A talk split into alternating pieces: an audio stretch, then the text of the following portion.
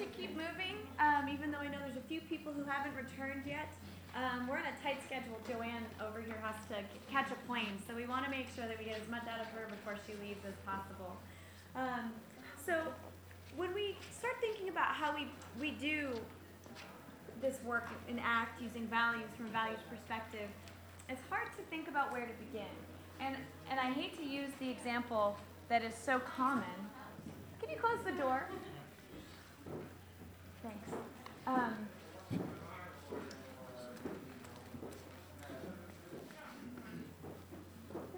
can someone close the door? Oh, great, thank you. Okay. So when when we consider doing values work, it, it it sort of depends on what clients you have, how comfortable you feel sort of moving into the values domain right away. Um, but you know, as you can probably guess from different workshops that you might have been in or different talks, so people approach it in a different, slightly different ways depending on their own personal style. I hit record. Um, so others tend to do it sort of towards the end of therapy. You know, you might start with sort of the mindfulness processes, sort of go through the way it's been written in the 99 book and some other books, go through creative hopelessness, defusion, etc. Um, others try to bring it in early. And I think our personal style probably is more to not necessarily do a lot of formal values work early on, but to do more informal ways of valuing early on in therapy as sort of the context of what therapy is going to be about. So from day one, from the very moment that a client walks into my, my room, what I'm asking them is like, what have you given up for the problem that got you in the door? What does this cost you in your life? And you're starting right away and say, okay, so even before we've done any creative hopelessness, even when just assessment is happening, that's part of the assessment, is what is the cost been in terms of what matters to you in your life. And even if it's something simple like, I have no peace, right? That's common, like for someone who's very ruminative. I have no peace. Okay, great. So maybe we can be about moving towards peace. Now, is that a formal value? No. But it's a start, it's a step on that, that line of vitality that you can then build out as you do the work. Okay, so what is peace? When you're in a state of peace, what would you might what might you do there? What might that be about for you?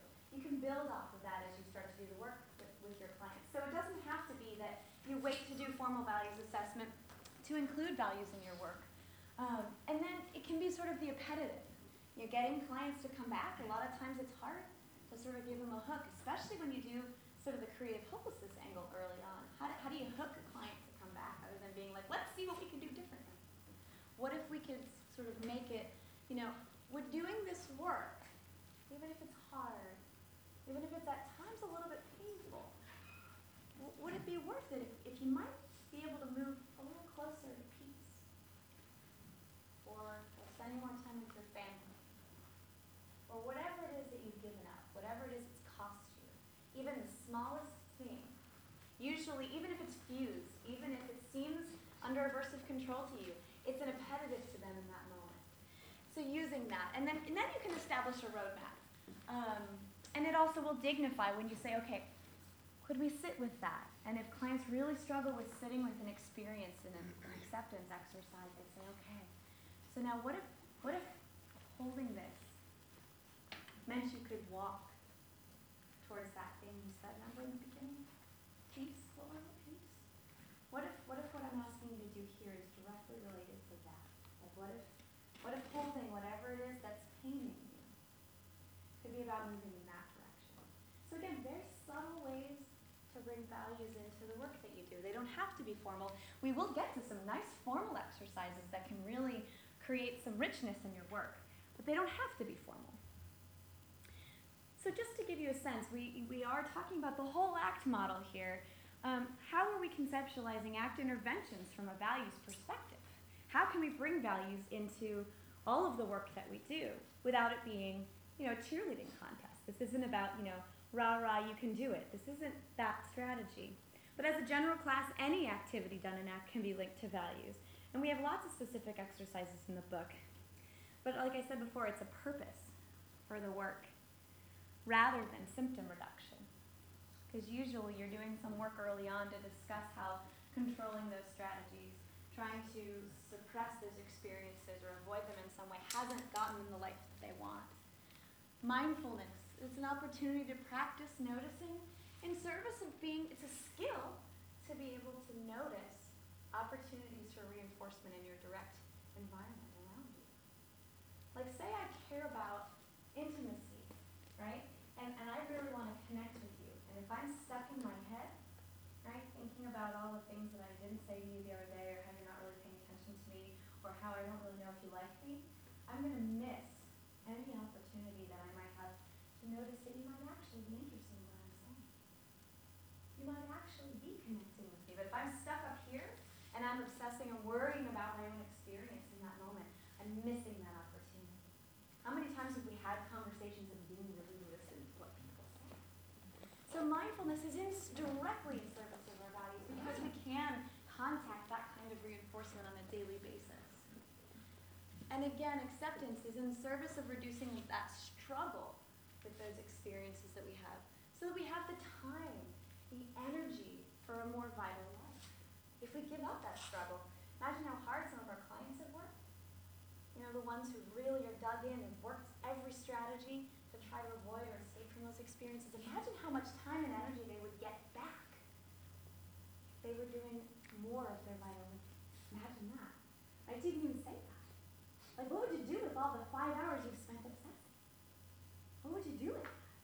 There's infinite possibility. So there, so then again, you're bringing values into just every little moment that you do. And defusion itself, especially because we can see what you're going to see a lot, um, is how language gets in the way of living our values all the time. All the time. We see it in our workshops here. We probably have seen it in ourselves.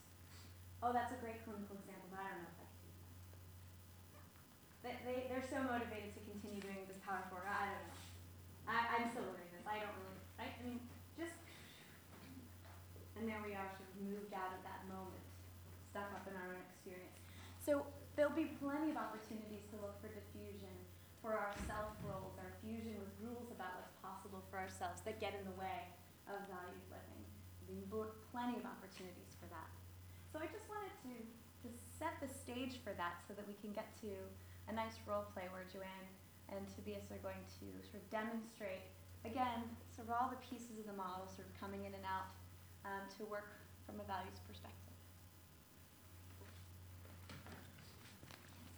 Okay. So uh, what we're going to do now is to, I've been working with um, self-decided, self-destructive adolescents uh, for a couple of years uh, with ACT. And uh, in this role play, Joanne is going to play one of my teenagers. She is, could do that well. And uh, uh, what we're going to do is try to create a context for, a value context for, for uh, the therapy. And not only, um, and this girl that we're, we're seeing now, she's been through DBT, DBT pro- programs and hasn't really uh, succeeded in continuing that work. Uh, we have seen each other for a while, uh, but quite new, so then we're going to shorten this role play of course, shorten it a lot. Uh, be a bit pushy. Okay.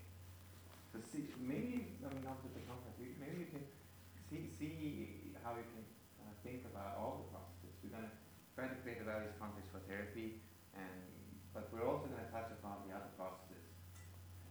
Hopefully, we'll see. Depends. Okay. Hi, Linda. Welcome back. It's nice to see you again.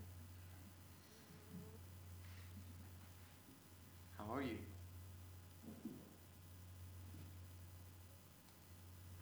You are such an idiot. Uh-oh.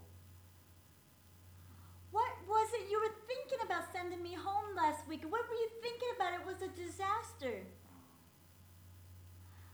Do you know what just happened this morning? Lisa's friends with Sarah, and she and I, she was my best friend yesterday. What what kind of an idiot place is? Why do I have to be here? It's not my fault. Why am I? Why can't I go home? Yeah. So yeah, you were you were about to go home to see your mom, right? And, and something, it didn't went well? Or? 'cause the last time when I, s- I saw you, uh, we, we ended the session that you, you were going with Jonas, Jonas to, to get some flowers and go home over the weekend. I miss my home. I miss my mom. I miss my dog. I miss my friends. Why can't I go home? Yeah, so there's a lot of things that you missed there, and you went home, it didn't work out well, what did it? Or, No. can you tell me what happened? I can s Linda, do you know what I can see? I can see the same thing this time as I saw when we talked about this last time, that you really, you really miss mom, and you really, that's something that's important to you, I miss my mom. yeah. So I'd like to know what happened, but I I also, I don't know what it, what it is that you, that you, what you miss from her.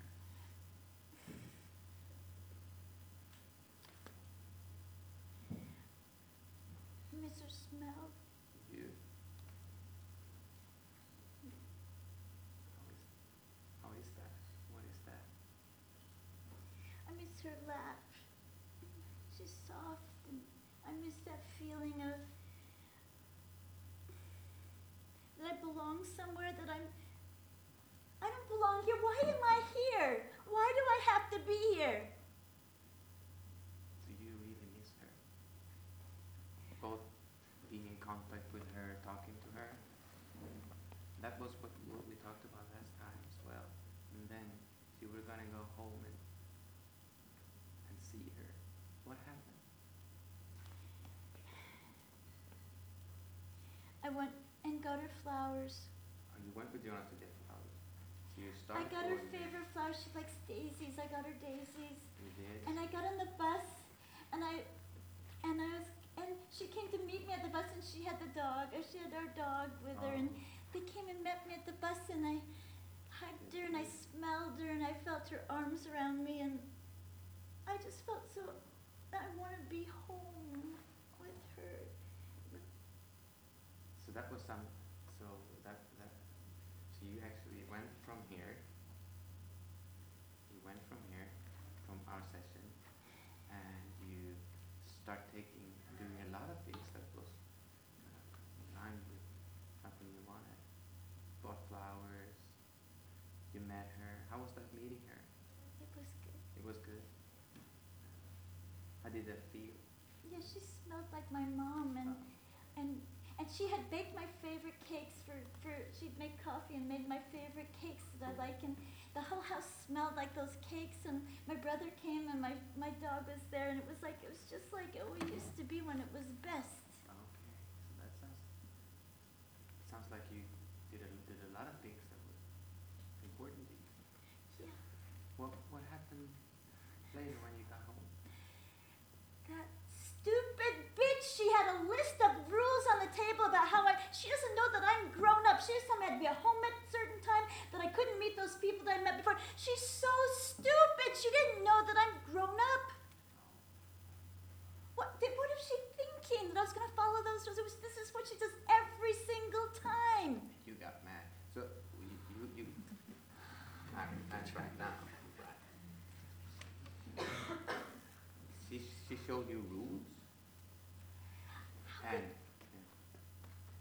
how could she be so stupid? She's like that. that I've been living on the streets in Stockholm. Doesn't she realize I don't need those rules? I am grown up.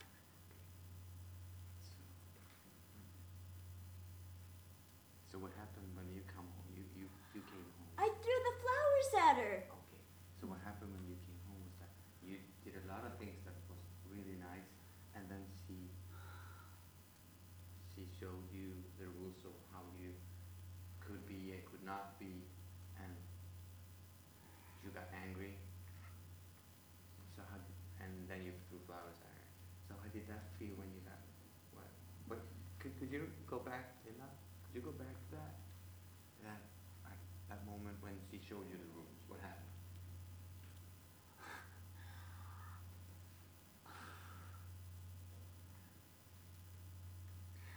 I just, How did that, I just completely lost control and I, can you, can you, can you getting, are you getting in contact with that now?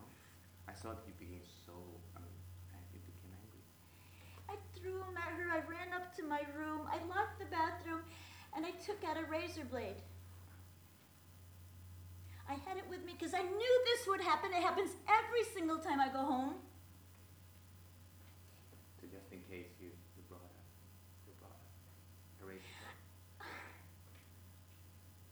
Why is it always like this? It's not my fault. Okay. Hmm. So you got up there and then what happened after that? And I kept myself, I was just gonna, I was just gonna try to calm down. So you, you cut yourself a bit Just a bit. and calm down so you could, so that you would calm down. And then, And then she comes in with a screwdriver into the bathroom and saw it. I didn't want her to see. I just wanted to calm down so I could stay home. I didn't want her to see. so she came in and you, I guess you were sent back to the center then.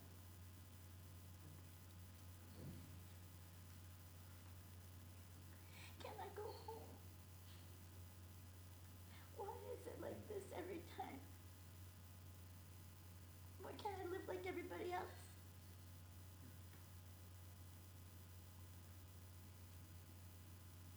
So you had a, you had a rough travel home. Both, both good. And then it became too hard to stay at home. Am I right? That's what it always is. If she could just learn, if she could just be different. I miss, I miss her. I, I just want to live like everybody else. Why can't I do that?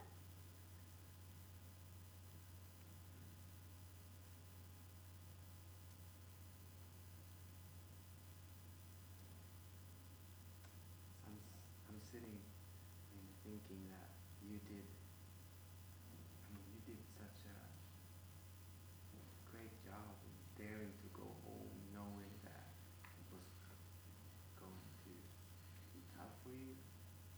And when you got home, you, you got exactly what you wanted in the sense that you, you got a hug from your mom, you could smell that you, you got in contact with her and you, you met your dog and that was nice. And and then she showed you the rules and that was like you had told me before what she wants to do and what really pisses you off. Uh, telling you, controlling you, telling you what to do.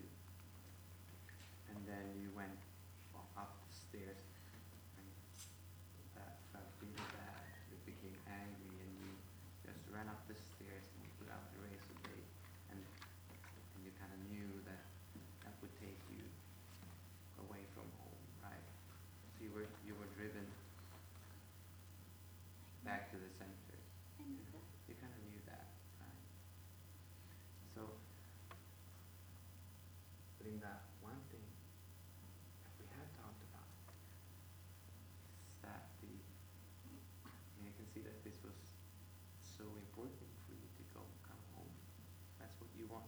Is that, that was you, that is something that you really, really would like to be I able to be go home. I want to go to school. I want to meet my friends. I want to. I want it to work. I want it to work. And one thing that stops you from being able to be there, are you with me on this?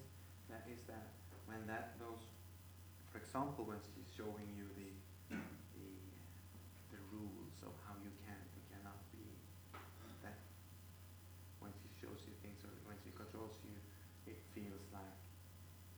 explodes like the feeling feel, the feels a lot and you explode and immediately on that on that feeling when she shows you that just nuclear bomb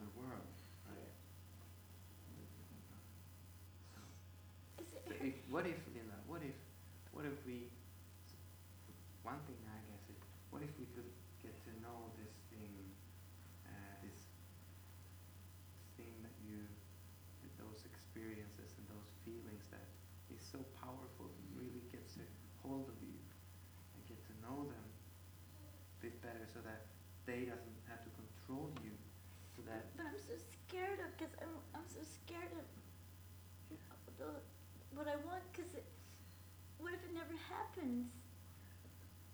So you're scared of what that it can, might never happen that you could. What if you know we could get to know this, and and so that so that what you want and how you want to be uh, could could be what's controlling you and what steers your your like kind of what your feet does and what you what you do instead of all these memories that you have had and all these bad experiences because this has been a hard you have a have had a hard time. What if you could control your what if you could decide and I, choose in I life? want to, but I've, oh, uh, but I've, I, Okay. I ne- I've, al- I never, have- I've, al- it, it's always just gone wrong. But I want to, do you think that I could, do you think that I could co- live at home again and, I don't, I don't, I don't know. I w- what I would like to do is to uh, be part of really, uh, have be part of thinking or connect, contacting what you want your life to be about instead that all that, uh, all this anger is controlling your life. That you could do it instead. Would one thing that you would be willing to do is that to get to know this one, that this uh, I don't get know to call it the anger or the feelings and the impulse to the urge to react so that you could instead maybe stay there and see, You're- see it you're not as stupid as I thought. That's what I wanna do. I So wanna. Would it be good for you to get to know that? So that would it be good if if this could could, kind be much more part of your life? What you want your life to, what you want in your life, being home, for example. So,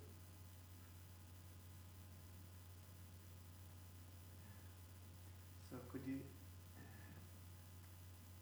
can you say, s- what would be, because I could see when you were t- telling me about this, this time that, uh, that you both had that and you had, to, when you went home now, it, another time it went we- very well.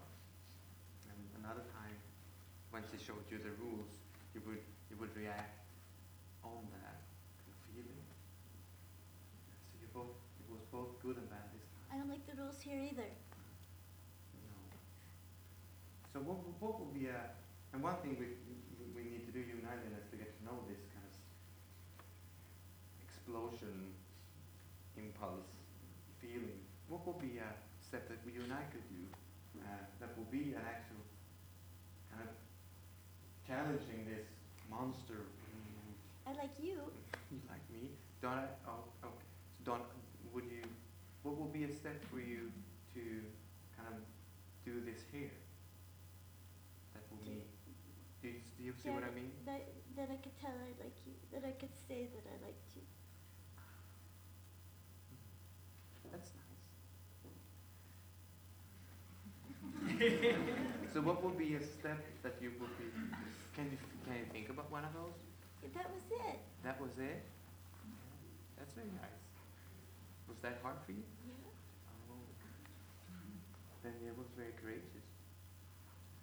What, wo- how would that be? Hard. Cause I would, I would rather hit you than, You rather hit me? That was daring, man. Good job. what will be another step? Do you, can you think about one? That you could do do here, with me you're at the center? That would get you like go to school. Is that hard? Do you get angry in school? Oh. Because Well- get Sarah and Lisa, they were my best friends yesterday, but today, that, it's like I don't exist. they, so, okay, so they were your best friends and now, you don't exist for them. What would be, what would be a, what would be a step for you then? So, connect, contacting them would be a step. Okay. So, I know a, a, a woman named Joanne, she needs to go by without flying, so I think this role play is over now.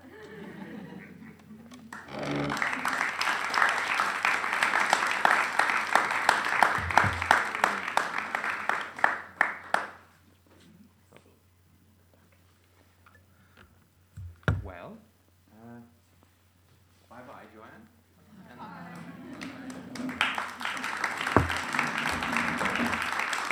Can I just reflect on it for a while? Like a couple of minutes? Is that okay? Okay, so um, if we would reflect on that one, you never know where role plays are taking you. Um, any any thoughts? Any And some sort of focusing on her balance Yes. and what that was like. I mean, Yeah. a lot of that. Uh, But with mum, yes. um, and then more latterly towards the end of the role play, nice transition to values here, you, me, here, Mm. now. So, which I thought was very nice. Mm. So certainly focusing on the values, but also a little bit of focusing around and unpacking when she lost the plot, really, you know, the sort of fusion. But what I did notice is that you didn't do any intervention, you just sort of listened to it Yeah. get the picture, get Yeah. the chain. And if anything, you focus more on the values and what she longed for than uh, sort of what gets in the way of her getting it. Um, my reflection is, uh, I think, two things. And one of them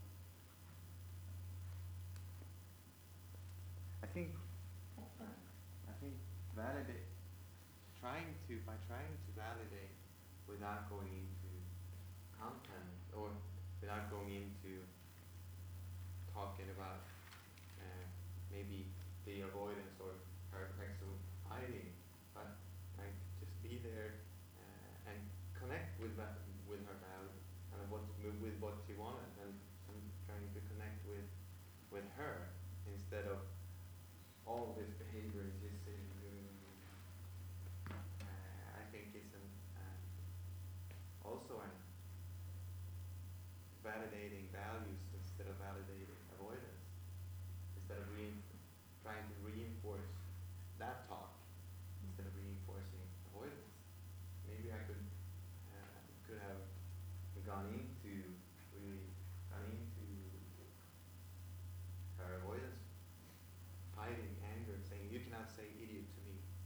we have to have some rules here. That could also be type of finding. So, yeah. Okay. I think we should just, well, yeah, um, Uh, could you use an exercise to get the same result? yeah, I'm sure. Which, To get the same results, I don't know what kind of results I got. menus?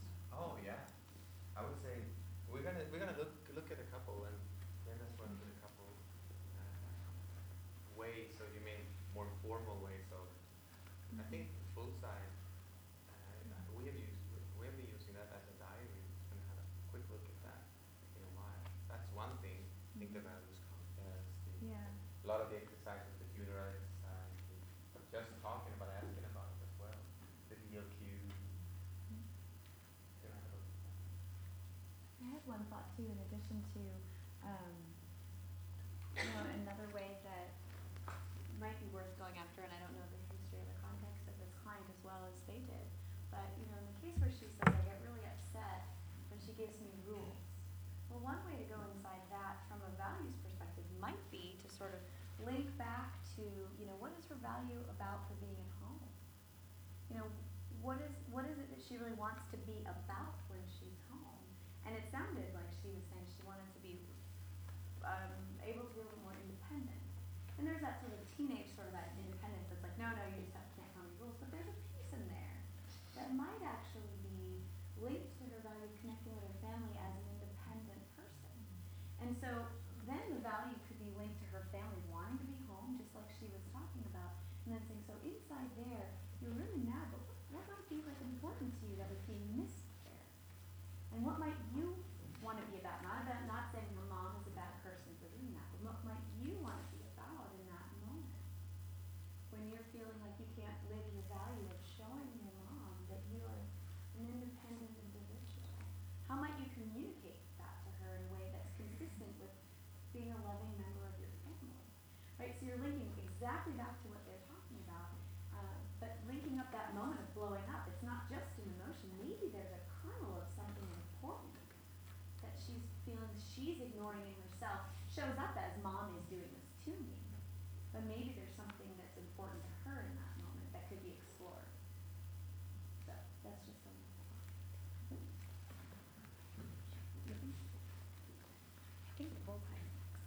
Huh? It is? Okay. Oh, no, there's a couple more. Um, yes, I think we have time to kind of walk through some strategies a little bit. Um, and some of them have come up in the work that they just did, so I won't spend too much time on them. But um, often fusion of many forms, and we spend some time in the book talking about the different ways fusion can manifest itself um, in terms of valuing. But some examples might be when unhelpful rules come up. You know, um, I, I have to be independent or else I can't be at home, right? That might be one that showed up for this, for uh, this client right here. Um, so looking for those unhelpful rules and discussing sort of the mind sort of taking them and running with them and then pushing the client around to, to sort of feel like they have to listen to them. Um, just like I was saying, there might be a value inside that sort of blow up moment of anger. A lot of times we, we behave in the way we verbally talk to each other. It's like, oh, I have, I should go to that talk. I, I should go here. I should go to class. I should do this.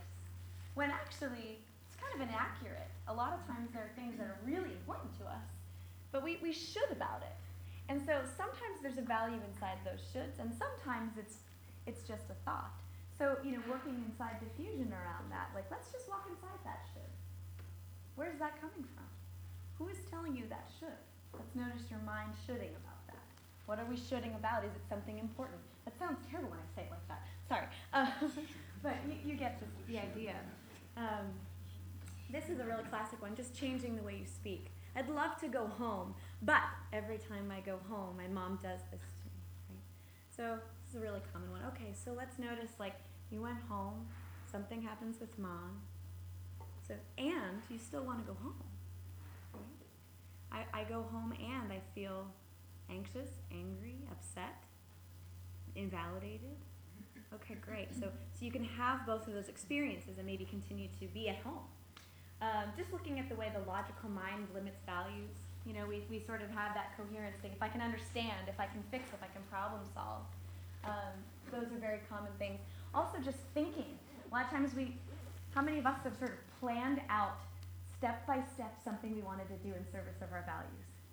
Okay, right. Now, none of those steps necessarily are like, we may not be valuing in those steps. Maybe we're sort of moving towards it, but sometimes it can be, you know, we can spend all the time planning for life and not actually living it, right? Maybe those steps, planning, are in service of the value, but maybe not. So just sort of getting at the way that if we think, we can't think our way into our values. We have to be moving our feet in some direction or another. Um, and then just really helping notice, helping a client notice judgment and evaluation as really, really pervasive processes. So, you know, perhaps as the client was sitting here, you know, saying something like, okay, so let's just notice right now. So, so you have the evaluation that mom always does that. You had the judgment that this was a horrible time to come home. All you have to do is reframe, exactly like Tobias is just repeating what's said, and just reframe it a little bit. So then you're building a discrimination between reality and an evaluation. Description versus evaluation, very simple. And undermining reason giving, same thing. I can't go home because I will feel bad. Oh, okay. So, so how does feel bad prevent you from walking in the door? Right? You, you can sort of say, can you feel bad and walk through the threshold of your? Can you do that? Can you take it with you? Right? Can you, can you have it and walk through? Okay, so it's not really a barrier. So just notice. The mind says it's a barrier, but it's just sort of a reason that our minds, what we do, our minds give us reasons. Why did you go out? I felt like it. Hmm, what's that about? When we really just chose to do that. But we like to give reasons for doing things or for not doing things. Why didn't you go out last night? Eh, I felt too anxious. Right? We give reasons. Maybe we just chose not to go. Anxiety might have been present, but we chose to stay home. Same kind of thing. Um, I won't go into choice versus decision other than just to say, you know, making a decision can be a really rational process that can seem like um, it's very value oriented, but in reality, we just get to choose, right? Reasons may come along, but they don't have to be, because if the reasons are why we do something, if the reasons change, we have to choose, we have to change our behavior. So it's a free choice again. Um, let's see, contact with the present moment. Again, we've talked about this a little bit that you know, coming out of contact with the present moment leads to reactions to private events that take us out of the ability to contact what's present here, both within me, but also outside here, and you know, from you and you and you, and all of the things that me might be able to sort of build an experience in the world that is of meaning to me. So building present and moment awareness helps us experience the world more directly. Um, and again, we're not saying, you know, this is what I think is hard with mindfulness sometimes is, you know, clients come and say, you want me to what? You want me to contact that more? But I don't like it. Why would I touch it more? It doesn't make any sense to me. You say, okay, yes, but all of it you're doing is about not having this. So if you could make room for this and this and this and this and this, you're broadening what's available to be contacted and experienced so that this experience of, of upset is no longer dominating what your experience is. It's no longer the only thing you can sense. It doesn't have to be And in that way, we have a greater potential to contact things around us that are of importance.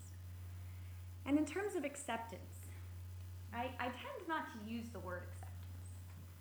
Because people think of resignation or wallowing. Like I have to, yes, I have to feel this. This is great, right? Wanting it, resigning oneself to always having. So I tend to use other words like making space breathing it in, allowing it to be there. Let's just sit here for a moment, right? Those kinds of things where you're inviting space, being willing to experience, or just saying, you know, struggle. So what if we could just sort of let that struggle be for a minute, kind of step out of it. And, and really what we're saying with acceptance is we're learning how to live a vital life when pain is present, right? I mean, it'd pretty hard. We'd have to avoid a lot to walk through, like, if I said to you, your, your homework assignment is to leave here and live the rest of your life never experiencing pain. I mean, it's impossible. I could very easily walk out the door and smack my shoulder into the doorway and then I'm in pain. Or, you know, Benji, who I have a relationship with, could say, I no longer want to be friends with you, and then I feel pain. Or, or, you know, whatever. I mean, so there's inevitable pain. So it's not about avoiding so much of it is unavoidable, but walking with it. And there's some great metaphors that are really simple that you can just talk about with clients, like the ball and chain. Like you can struggle with the pain by dragging it behind you. And what we mean by sort of acceptance, willingness, and being more aware of it is turning around and picking it up. Like I have more contact with it. But, oh, maybe I can go live a vital life and play with you guys for a little bit. Maybe I can live a vital life with it. So, so that's really what we're talking about. And, you know, sometimes clients make statements about what they most fear. You know, like, like Joanne just did. I'm most afraid that I'll never be able to live this normal life at home. I'm really afraid of that. So inside that, you know, there might be, a, there's an important value in there. I'm really afraid, right? Because as soon as we care about someone, think about like you meet someone new. Do you ever like think back like, oh, I hope they like me again. I hope, I hope they remember my name. I hope they liked what I. Right? There's sort of a fear that comes up that like, or, or if it goes really well, what if I lose that? Can I handle that loss? Right? I mean, this evaluation process is present, but fear is sort of present in almost anything we do. And so, even inside sort of downplaying or saying, no, no, that's too scary, there may be something really vitally important inside that that's worth walking inside with your clients. The possibility, I'm not saying this is always the case, but that there might be a possibility that there's something important inside that fear that might be worth at least sort of opening the door to in therapy. Again, this is the values pain link. And, and what could be possible for us as therapists if, if we compassionately examine what might be of value inside these really painful places, these fearful places, these places that are being avoided. You know, if a client comes in and says, I really just want to, you know, um, be an effective worker because they tell me I bitch at everybody and I can't really do my job very well. But, you know, relationships, oh, those aren't important at all. Okay? Not to invalidate that and say, no, no, I think you're wrong, there's something important here, but just kind of having an eye to that, like maybe. Maybe there's something inside that downplay. Maybe, just maybe. Doesn't have to be. But maybe there's something there. So having a willingness to explore that compassionately with your client and walk inside that pain.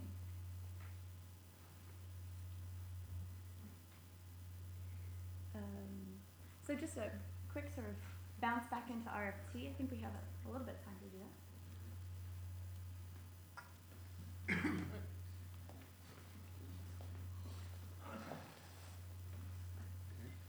So, uh, Mary Janet talking about acceptance, even though she doesn't necessarily like the term. Um, okay, acceptance basically from an RFT perspective. Um, providing rules that specify actions that bring a person into contact uh, with contingencies and events, um, some of which, of course, can be aversive. Um, and an example here, a thought before the talk. I know I'm going to feel anxious at some point before or during this workshop, and then when I'm in the workshop and I'm doing that, yeah, I'm feeling anxious.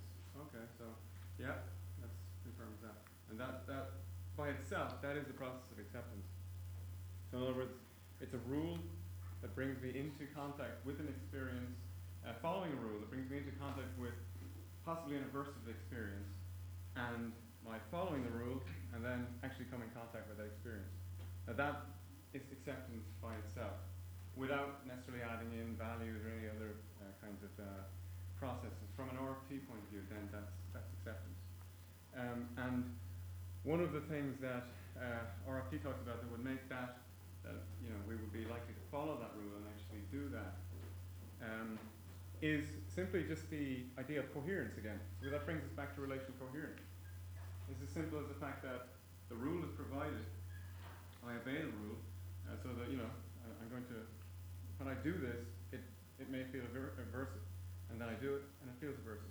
So So there's actually a, a coherence element, even though it's actually aversive to do it. There's a there's an element of relational coherence in that, and so that itself is reinforcing. Now, as I say, that is just simply separating out the process of acceptance from valuing or other things. Of course, it's also important that I'm doing this because it's in the service of values. But if we just isolate the acceptance component, that's what RFT we're talking about. So coherence and predictability, powerful verbal reinforcers. Uh, the issue then is is to is not to allow evaluation of experience get in the way of the behaviour. Uh, so in other words, I'm terrible for feeling anxious and so on. Or to expand on that, they can tell me I'm, they can tell I'm anxious. Um, but the core then is just having this rule, following the rule, and uh, affirming then that, that yes, the rule is correct.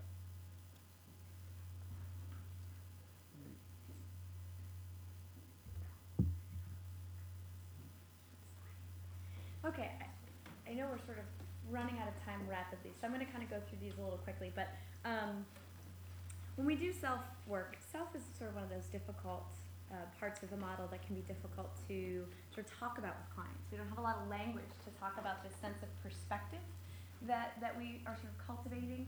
So, so I tend to do um, bring in ways of, of, of saying, so just sort of notice that there's a you noticing within defusion or mindfulness exercises as little ways to do it. Um, but in terms of, of valuing, um, I, I really like passengers on the bus. I know it's sort of an old standard, um, but I really like it in terms of self and, and values because um, it allows you to sort of work with the client's barriers um, and really sort of separate them out. Like these aren't you. They're part of your bus, this whole experience of your life, but they're not you. And and when they show up, when you take your hands off the steering wheel, your feet off the pedals, and turn around to deal with them, you know, you're moving away from your values. You're stopping the bus. You're no longer moving in that direction. Or when you listen to them, you're physically turning but you're doing what they say rather than what you would choose to do. So it's just a nice way to sort of bring values into the moment and to allow there to be exploration of the experiences that might get in the way. Um, and also some physicalizing of self statements, um, writing them down so that they're sort of out here. You can play with them. Okay.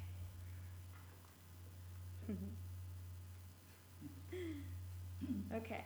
So the last part of the model here is um, lack of committed action or avoidant and avoidant persistence. So what we see when there's lack of committed action, like life feels stagnant or meaningless or without purpose. So when someone might say like, I really care about these things, but I can't do it for whatever reason. Maybe they're really fused, or maybe they're not sure what they care about and they're just not doing. Life just sort of feels meaningless. Um, and then when there is movement, you know, someone who goes to work every, day at a job they absolutely hate, like it's really hard to maintain that. It's short-lived. Short-lived. It's correlated with stress and depression. Feels empty and without meaning, and maybe actually sort of coercive and punishing.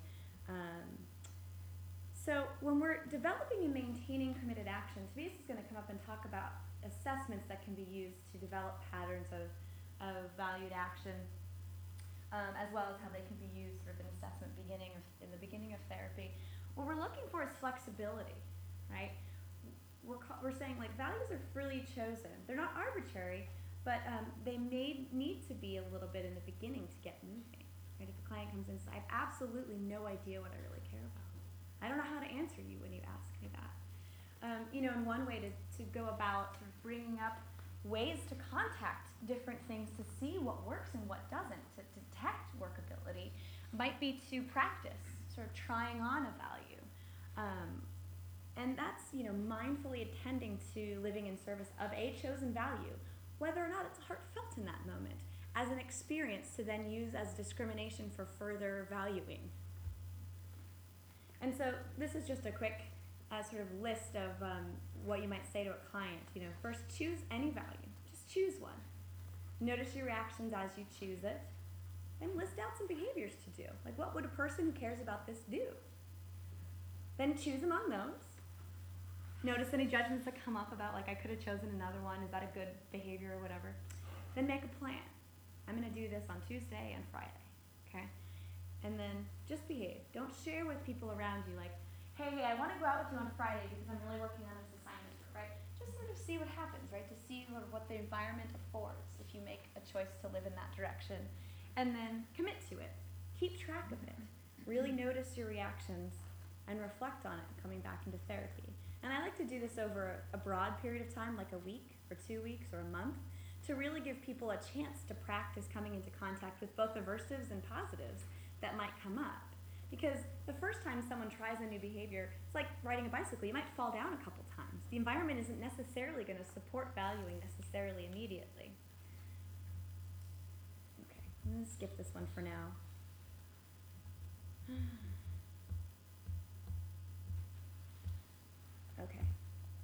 And this is to be Tobias. So, yeah. Um, so let's talk a bit about.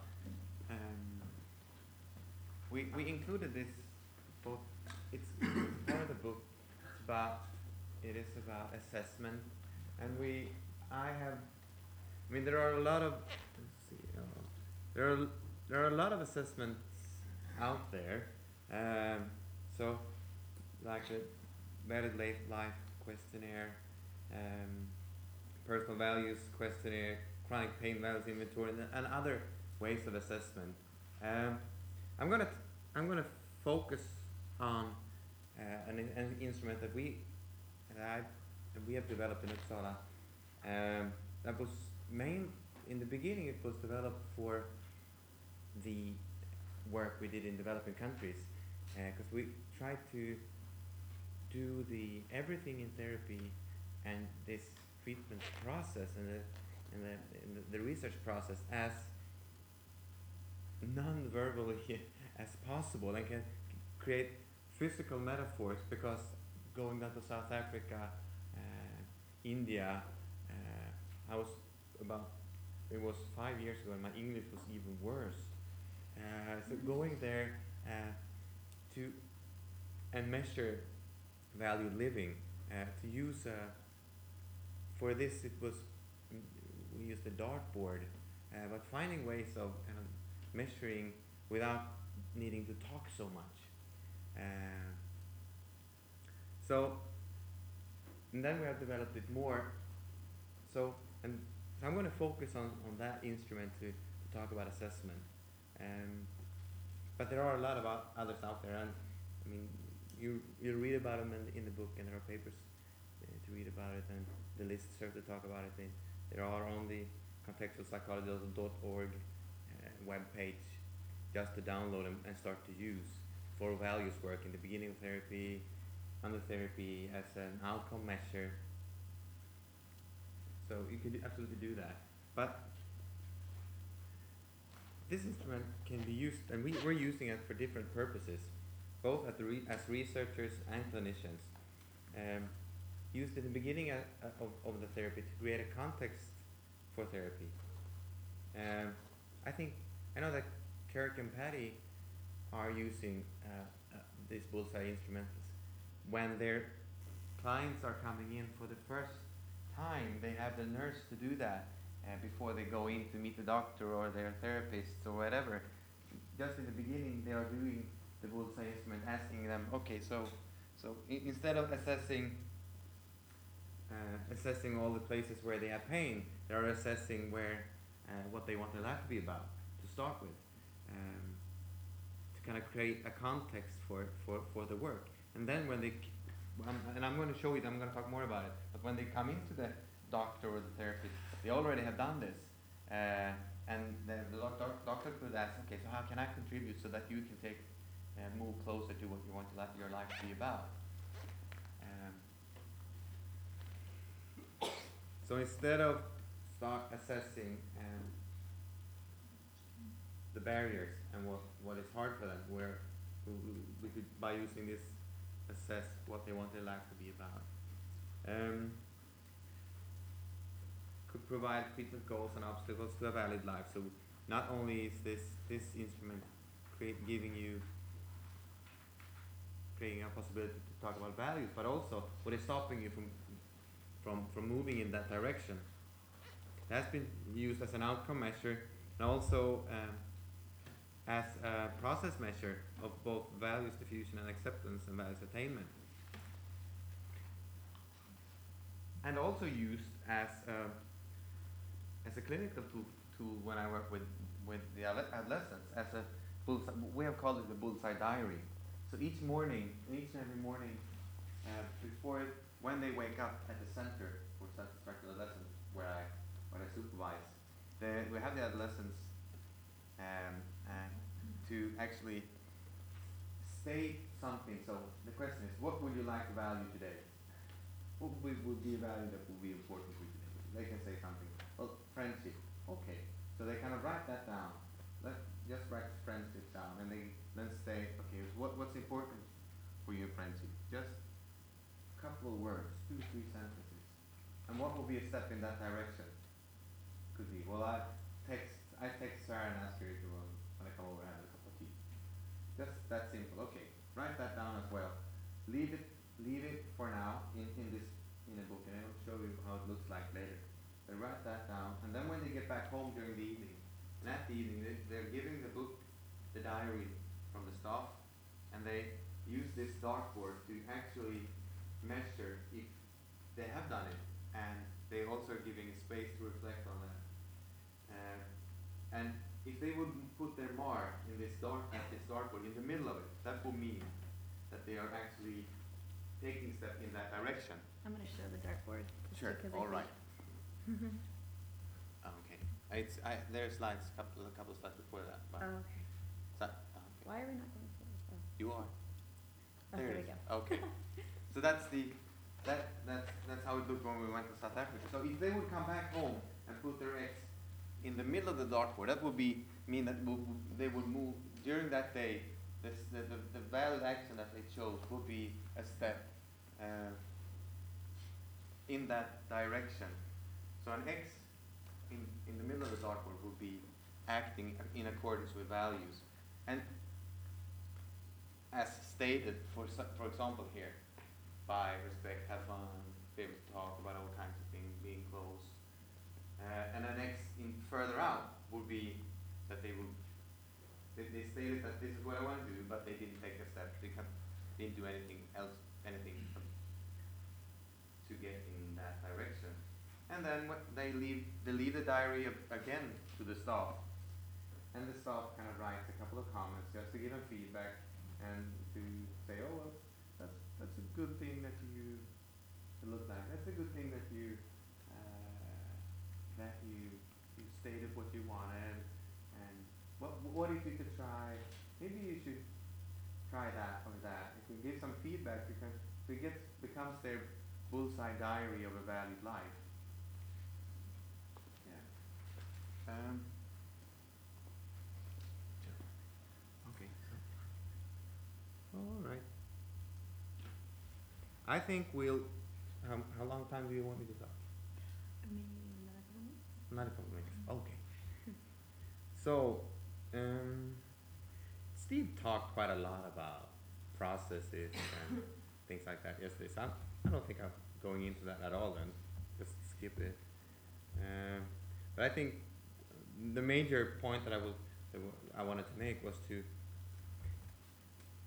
and Steve did the same thing yesterday to create the, and develop and evaluate measures that could actually look at the processes that we actually can use in, in instruments. We have used uh, Bullseye in, in epilepsy research, looking at the processes, seeing that, remember the, the, the dartboard, seeing and acting in accordance with being in, in, in the middle of the bullseye.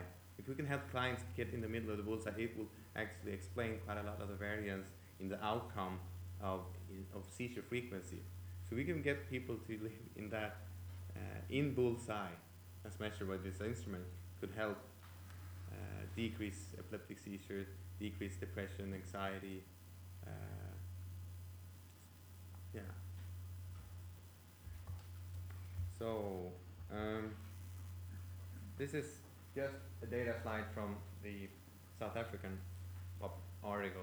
Uh, so we measure the distance between bullseye and the X, and the distance in when it was created this way was four four point five centimeters from the bullseye to the author side author's circle, and then we had them to to um, state their value, uh, state the direction, and, and, and then ask them how and ask them to put their X where it best represented how close they were to living in in bullseye. In so doing that and then measure again after after the intervention, also during to look at the process, and then at six months and one year. And you can see that the, the ACT group is, really immediately getting into getting into being active in that direction, and it sticks after a year. So we did the same thing with barriers. Looks exactly the same. Um, as I said in the in, in the process, when we published this in the Journal of Behavior Medicine, it's not impressive. It's out last year. You can see that being active in these directions and and decreased believability in obstacles would actually uh, re- mediate mediate the changes in outcome, both for depression, and epileptic seizures, duration and frequency. I'm not going to look at any statistics. This is how it looks right now. We have we have taken 100 participants and, and asked them what they wanted their life to be about, and after they answered those questions, we're publishing it now. They answered those questions. We kind of took a, used factor analysis to see what kind of areas that will be, and actually 85% of the participants said relationships was one thing that they want. If you could choose one area you would like to develop, develop in life, what would that be? 85% said uh, relationships. Uh, and then you had, after that was work and leisure time, and we added health because we work with that so much. Yeah, all right. Then we so validate validity scores of that, reli- reliability scores. But I think we. So there are assessments out there, uh, both that that's designed to be that could be used as, as both as a clinical tool and as an assessment tool and as outcome as an outcome measure and as, as a process measure. So they're all in the book. Okay. Where? Ah yes, I know. sold out. New Harbinger didn't give us very many copies to sell here, so that's kind of a bummer. You It can is buy a- it on Amazon. It's available on Amazon at a discounted rate as And well. it's, it's Actually- for free at contextualpsychology.org, I guess. For And free. All the instruments. Oh, the, all the instruments are for free, absolutely. Um, what I want to put a plug in for though is if you go to the contextualpsychology.org website and search for the book there, there should be a link to buy the book through Amazon, and a portion of the proceeds goes to support ACBS. So you're not giving us royalties by doing that. You're giving the community royalties by doing that. So I just want to put in a plug to do that. To go to the contextual psych website first, find the link to Amazon, buy it through there, and then we get a portion as a society. So, um, so I'd love to do this. I just don't think we have the time to really do it justice. And um, and it is bringing back into some more RFT here. But I think as a wrap up and to give you a chance to ask some questions, I just want to sort of reflect on what we've done today and how it fits within the mission of the Association of Contextual Behavioral Science. As you've seen, we've we've linked everything we've done to RFT research, and I know it was a little hard to follow maybe the beginning for some of you who haven't heard it before, a little bit tough to get in there. But if you notice, everything we do is built off of this foundation, and we've started from the very basic research, gone to application, and then to outcome research to see, you know, can we actually measure something as, as fundamental as value? As a fundamental question that philosophers and human beings have been asking since recorded history. Can we actually measure some semblance of what that might be and see if that predicts good outcomes for the people we treat and we care about in our work? And so I encourage you to consider that in your work. You know, might I use a measure to see, can I set the context for therapy to do some values work? Can I see if it changes over time? Maybe I can publish that as a case study. You know, maybe maybe we can all contribute to an understanding of this. Not that this is the answer. We've we've got it all down. I mean, we worked hard on this, but we are certainly not right. We don't know everything yet. So can we, as a as a group, sort of empower each other to do a little bit of you know maybe research with a little r. You know, keeping track of your client's progress using these these measures and bringing this kind of really fundamental, important work to the work that you're already doing. And so we hope that this workshop has given you, if not the direct tools to do that, a taste for what you might be able to create in your own work. So I want to leave some time for questions. Um, yeah I have a strange question, and it's about values, and it might not be about anything you talked about today. I don't wanna take a lot of time with it, but just, a few people have said in workshops and talking to me that even when somebody's doing something that seems pathological, like, you know, even in taking their heroin, that something about that is value driven. Mm-hmm. And, and I- like, I guess I can, I can explain what I think they mean by that, but it seems like bullshit. Um, so, does it, se- does it seem like that's true, or that it's not value directed? We just swapped citizen paper, you and I did. Um, and so I, I feel a little bit not able to really articulate that as well as we do in the paper, but, um, I think when we came back. Behavior analysis, sorry, I saw that. Yeah, the, the behavior analysis, is it out there? I don't even know. It's not out there. Um, So, what you're saying is that you, we also wrote a paper, right? Yes, we So, also wrote a paper that is a, a bit like this, on that topic. on that topic. It was, it was an issue actually that we, we didn't address as, as detailed and actually reviewer was like, yeah, wait, this can't be. Okay, So, so it's an issue that's come up, but I, I would say this, if, if, if what the function of that behavior of taking heroin is really actually aversive control in the sense that that is an avoidance or escape move from some sort of unwanted state, then I would not say that that's a value, from the definition that we use in this community. Um, and I know people say that loosely, but maybe as a clinical way of speaking, people might say there's something important to them in that. I, I don't know if I would say that though. I think with, with the, with the girls, uh, it's been, and when they, when we work, um, we could talk about, I mean, it's, this would be my, res- my kind of, kind of reflection on that, is that kind of trying to use some of the components when you're talking about wh- what it is in that, in that they really like. Um, the- and look at it on short term and long term. But I could really reverse it. Oh, you're just gonna be, you're gonna be like everyone else. It's gonna try to get me to stop. But uh, I'm not saying that, but say, see that there's qualities in there that hook, that, that you might derive into other areas of life. And I have a harder time with That's- heroin, but I, I have an easier time with something like yeah, we cigarette don't do smoking. heroin. Yeah, Um, but, but if the example of cigarette smoking, like what I might say to someone is like, you know, what is it that you're doing that you actually might care about when you're smoking? Like, is it that you're spending social it also serve a function beyond the actual nicotine and smoking action? Then there, I'd say there might be some value. it's just the action is not necessarily in the long-term interest. Like, there's a different form of the behavior that might be in service of a value, say connecting with another person, taking a, a mindfulness break. A lot of people, when they quit, say, I, I stopped my mindfulness break, I just work through the day now. I don't have time to reflect on the day. So, but I wouldn't say that the activity itself, I would say that's under coercive control. Yeah, But isn't behavior usually like um, multiply yes, uh, motivated? So I can Yes. imagine like Yeah. taking heroin for different reasons. It would Absolutely. be aversive control, but it might also at the same time be belong to a certain subculture, uh, have Yes. a me feeling and. and that would, and, that uh, would, that I would explore. That I would explore, because inside there, then we could talk about what values might be present in the, in the, being part of a culture like that. But I wouldn't say that the action, action of taking heroin would be in service of a so value. like, you know, staying home instead of going to a party because of social phobia, or I Mhm. might feel bad. And the reason why they might feel bad is because they actually care about being socially accepted. Like, I wanna be so much a part of it, and I'm gonna stutter and blush in front of them, so I don't want to do that, so I won't go, and that, you know. So is that, is staying home, then is it value directed, or is it avoiding tracking? I would say it's avoidance. Why can't I it be don't- I value don't I know. directed? don't, I don't think, I mean, I think. I don't know if we know the think answer. No, I, I think there's we, sort of variables. I think there's, uh, I mean, this is, We I, should talk. you're, you all have been thinking about this a lot. I think there's, uh, uh,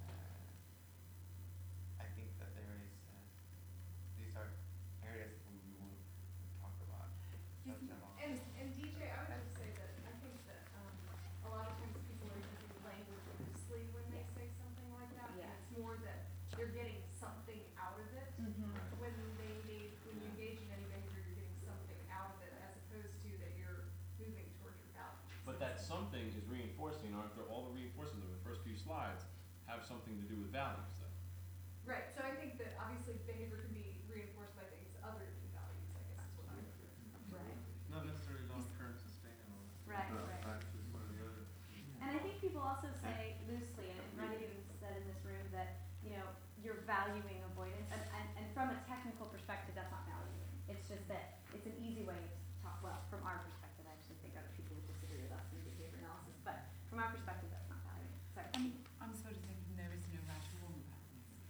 actually what you're doing is you're searching for the nugget of gold. You're trying to find something that you can validate in that behavior. I mean, there's lots of things you can't validate.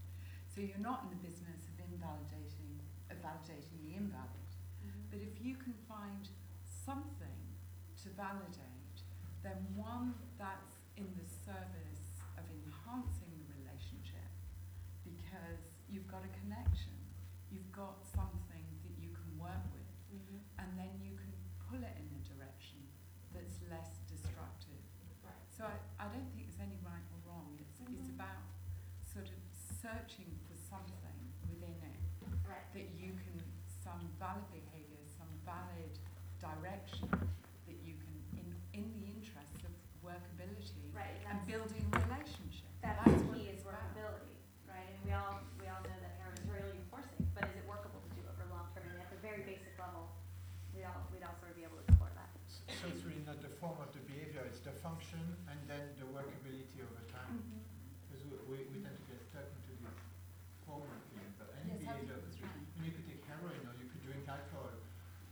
service of your value of having a better social life or being able to relate to people without your social anxieties. Or- It just won't be workable over time. Or time. even anorexia in the service of being appreciated and being valued by others. Sure. I'm just gonna wrap it up because I know we all need to take a break and get some plenary and thank you And for I your time.